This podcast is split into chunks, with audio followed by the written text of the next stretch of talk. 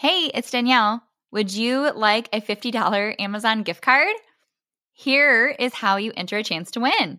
Right now, Failing Motherhood is turning four years old, and it's almost Mother's Day, so we're doing an annual drive for ratings and reviews, which are huge for search rankings, for potential listeners to find us, and for them to size up the quality of the podcast. So if you have been enjoying Failing Motherhood, whether this is your first few times listening or you've been here the whole time, I'm offering extra incentive to put in a quick two to three sentence review inside Apple. When you leave yours, screenshot it and then send it to me over Instagram D M or email. And I am going to give one listener that leaves a review a fifty dollars Amazon gift card on Mother's Day. We have some really exciting Failing Fatherhood episodes coming up. So please follow the podcast if you haven't yet and leave that rating or review so that more moms and more parents know they are not alone if they feel like they're failing their child on a daily basis. We need each other, and I'm so grateful you are here.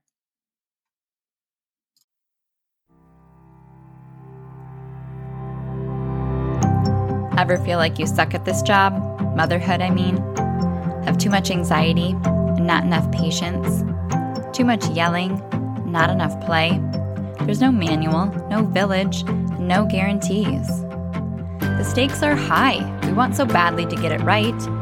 But this is survival mode. We're just trying to make it to bedtime. So if you're full of mom guilt, your temper scares you, you feel like you're screwing everything up, and you're afraid to admit any of those things out loud, this podcast is for you. This is Failing Motherhood.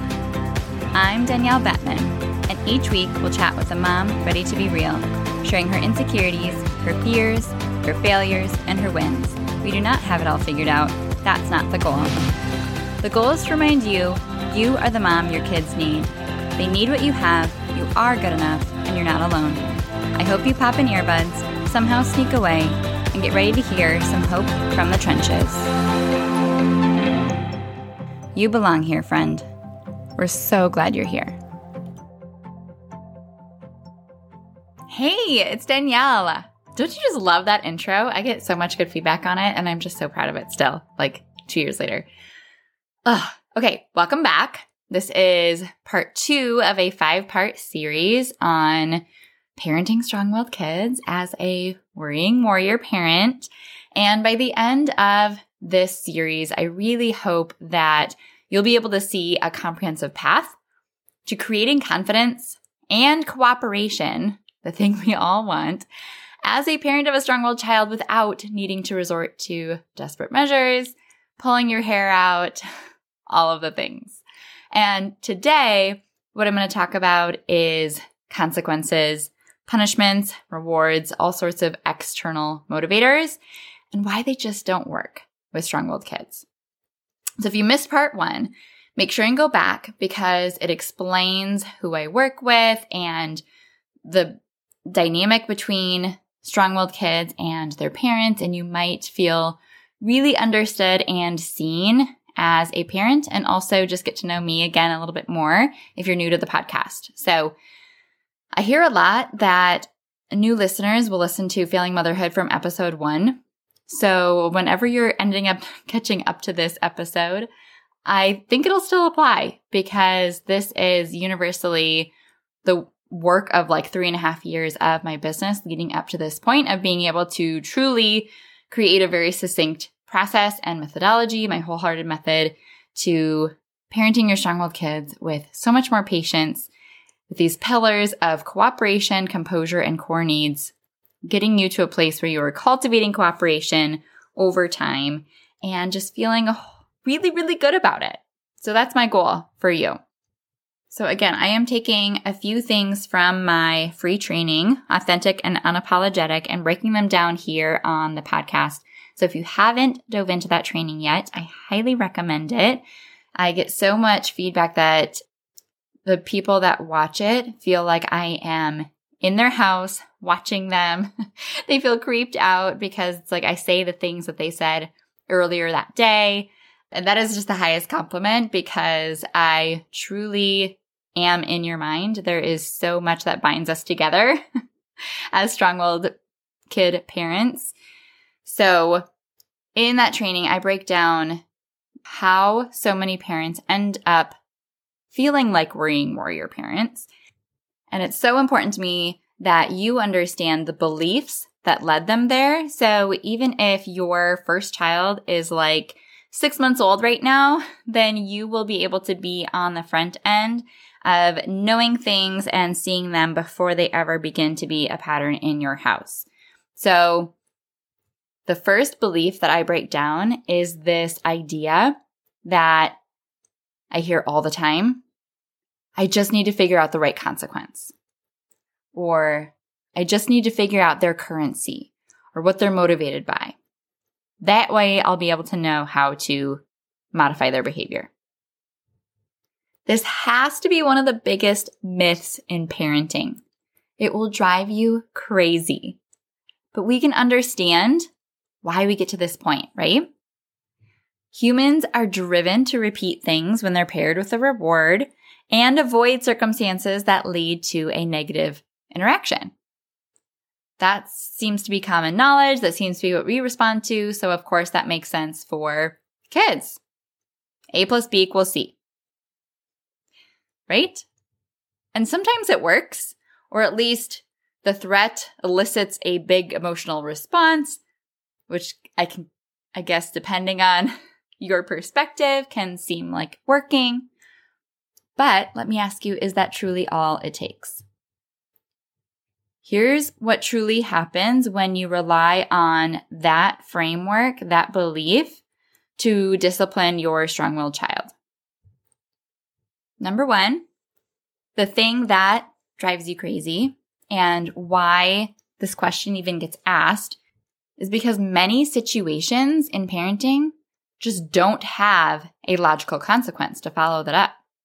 If we're trying to look for something that is at all kind of immediate and related and helps them connect the dots between their actions having consequences, so many times there just isn't anything, right? You're just caught in a bind of, yeah, they pretty much can just do, refuse, or, uh, you know, they're just, you'd have to make something up in order for there to be a negative consequence for the their lack of cooperation or whatever they're choosing to do in that moment.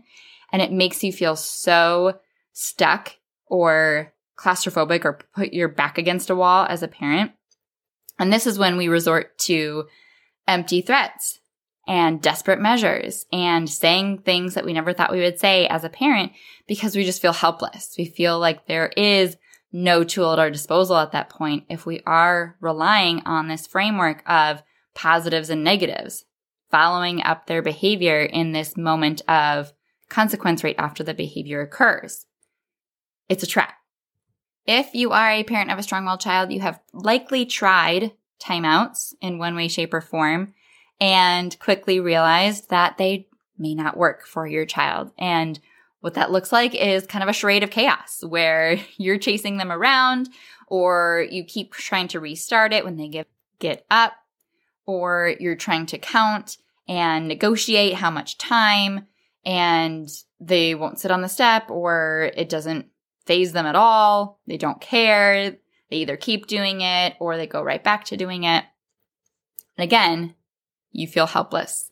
You feel trapped. You feel desperate to just, ah, right? I'm like clenching my fists right now. You know how that feeling is of just absolute defiance and having nothing to give back as a result. You may have also realized that it doesn't seem to matter what your threat is or what your bribe is in the moment.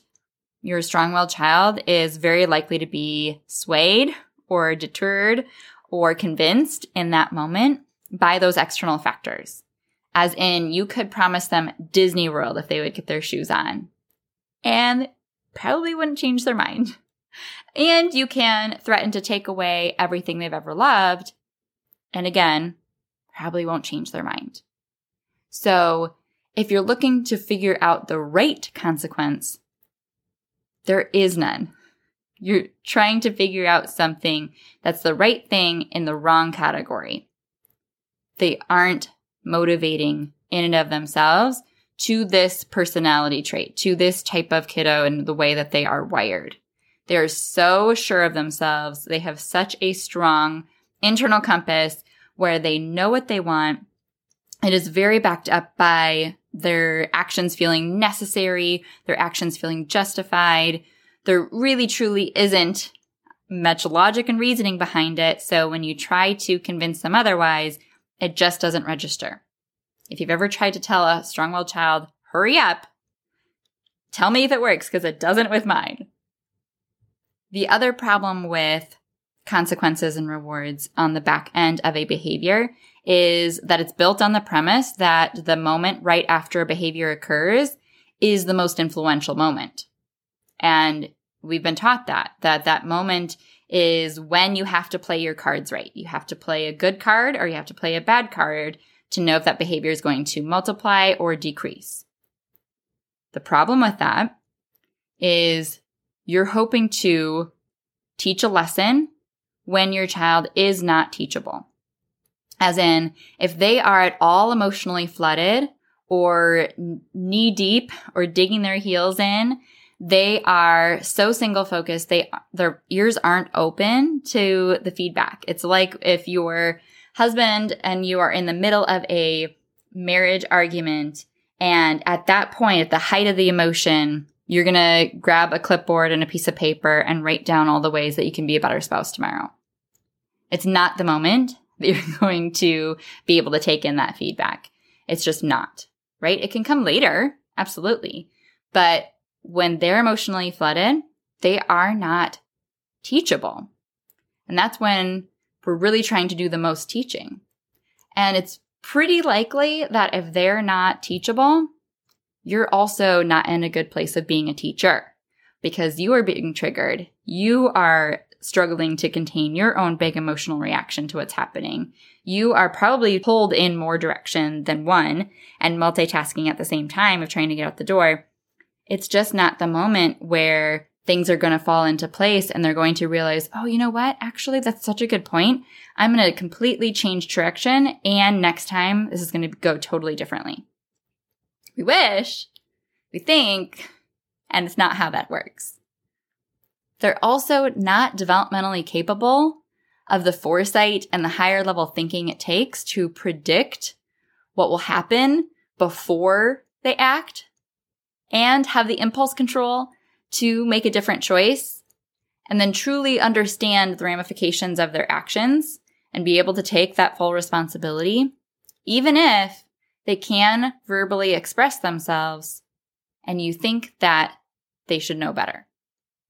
That ability to know better can be super deceiving, and I just saw this on Facebook the other day where it was like, you know, they know how to do this. This is a behavior that, like, you know, they know how to clean their room. They know how to express their emotions. They know how to ask for help. Yes. And also, do you as an adult know how to be patient? So therefore, why aren't you patient all the time? It's not for lack of knowing, right? It's because there's so many other factors affecting our behavior in that moment. Same for your child. So trying to boil it down to a simple A plus B equals C formula of behavior plus consequence equals different result next time, that does not work.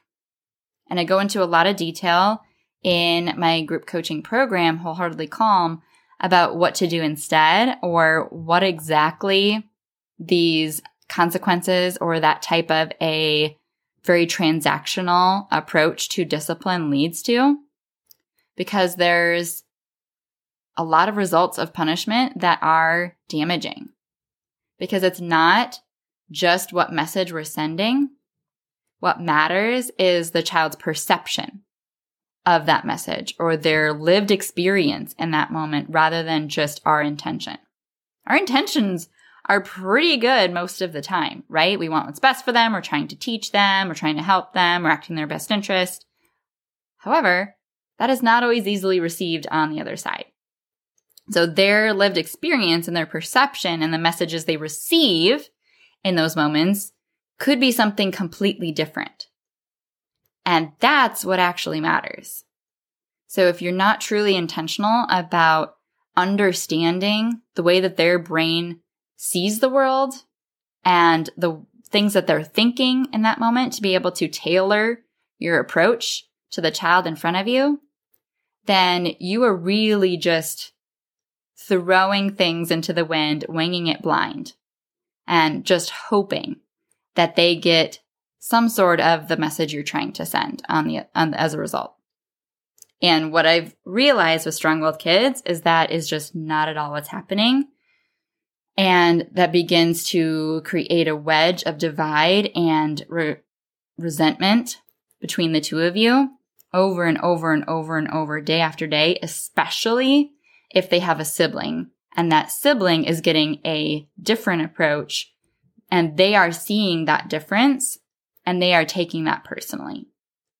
Because if they see even like, you know, a new baby that they're getting a lot of attention, that's super common, really, you know, inevitable. But let's say they have an older sibling who genuinely doesn't cause a lot of problems, right?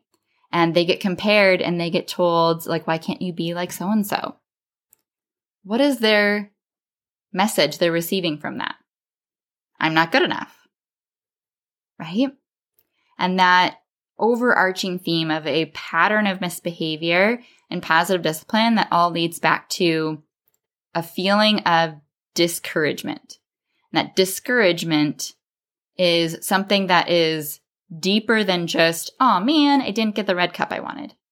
It's, I'm not good enough. I don't belong. There's something wrong with me. I'll never be good. I guess we'll get good at being bad. And I know if you're a parent listening to a podcast like this, that's not the message that you're trying to send. It may have been a message that you inadvertently got from your parents by the way that they approached you, even though, again, that wasn't their intention. So we see when we become much more aware that there are these deeper themes happening here, we can be much more conscious and intentional and mindful of our approach. And again, the big problem lies in, well, what do you do instead of relying on some of these more tangible, practical, easy to implement things like, let's say the book One Two Three Magic. Please don't read it. It basically just says that you approach every single thing without any emotion and you count to three and you put them in timeout wherever you are, whatever the behavior is. That type of formula could be quote unquote easy to implement. I hear from a lot of parents that it's not because it's very hard to be emotionless and follow through on something that is so strict. But there is something really reassuring to something that is so tangible. To be able to say, oh, this is it. This is all I have to do. Just repeat it on repeat. And if I just hold consistent, then they'll be fine. However, that is just not how it works. And I'll get more into that in the next episode of this mini-series. So I just wanted to be able to crack open maybe a little bit of awareness and poke some holes in maybe some things that you were just maybe believing because that's how you were parented and you haven't thought too much about it, or that was the way that your partner was parented. And so that's what you're continuing to do now. But if you know that it's not working, then you're probably open to hearing what else there is. And that is what I share in that free training, Authentic and Unapologetic. And it's also what everyone dives into at great length in my group coaching program, Wholeheartedly Calm, where it combines positive discipline, tools, and communication styles, as well as building your composure and meeting your child's deep core needs so that you actually eliminate the behavior from happening again next time. All right, that's it for today. I will be back next Tuesday with more to this mini-series. I hope you are surviving all of the holidays, chaos, the good and the bad, and the stress. And I hope you're finding little moments that you can create traditions out of. And remember, traditions don't happen have to happen every year. This year we started two new traditions. We're creating the Home Alone Lego house, as well as having like our own version of Elf on the Shelf, but it's actually more of like a prank where we hide this creepy toy for other members of our family to find, and then you have to hide it for the next person. So you know what? Just make it your own family's brand. Do you. And uh, you know what? I may or may not get Christmas cards out this year, and it's okay. Uh, so thank you for taking the time to join me again on this um, bonus episode, because these are going to be back-to-back weeks. And if you have other thoughts about what you'd like to see on Failing Motherhood in twenty twenty-three, if you are one of the devout listeners, if you haven't yet, hit follow so that you can see more of this series to come. But go ahead and let me know. Find me on Instagram and send me a D M and just let me know that you listen to the podcast. That would make me so happy. All right. Have a great rest of your week. Thank you so much for tuning into this episode of Failing Motherhood. Your kids are so lucky to have you. If you loved this episode, take a screenshot right now and share it in your Instagram stories and tag me. If you're loving the podcast, be sure that you've subscribed and leave a review so we can help more moms know that they are not alone if they feel like they're failing motherhood on a daily basis. And if you're ready to transform your relationship with your strong-willed child, and invest in the support you need to make it happen, schedule your free consultation using the link in the show notes. I can't wait to meet you. Thanks for coming on this journey with me. I believe in you, and I'm cheering you on.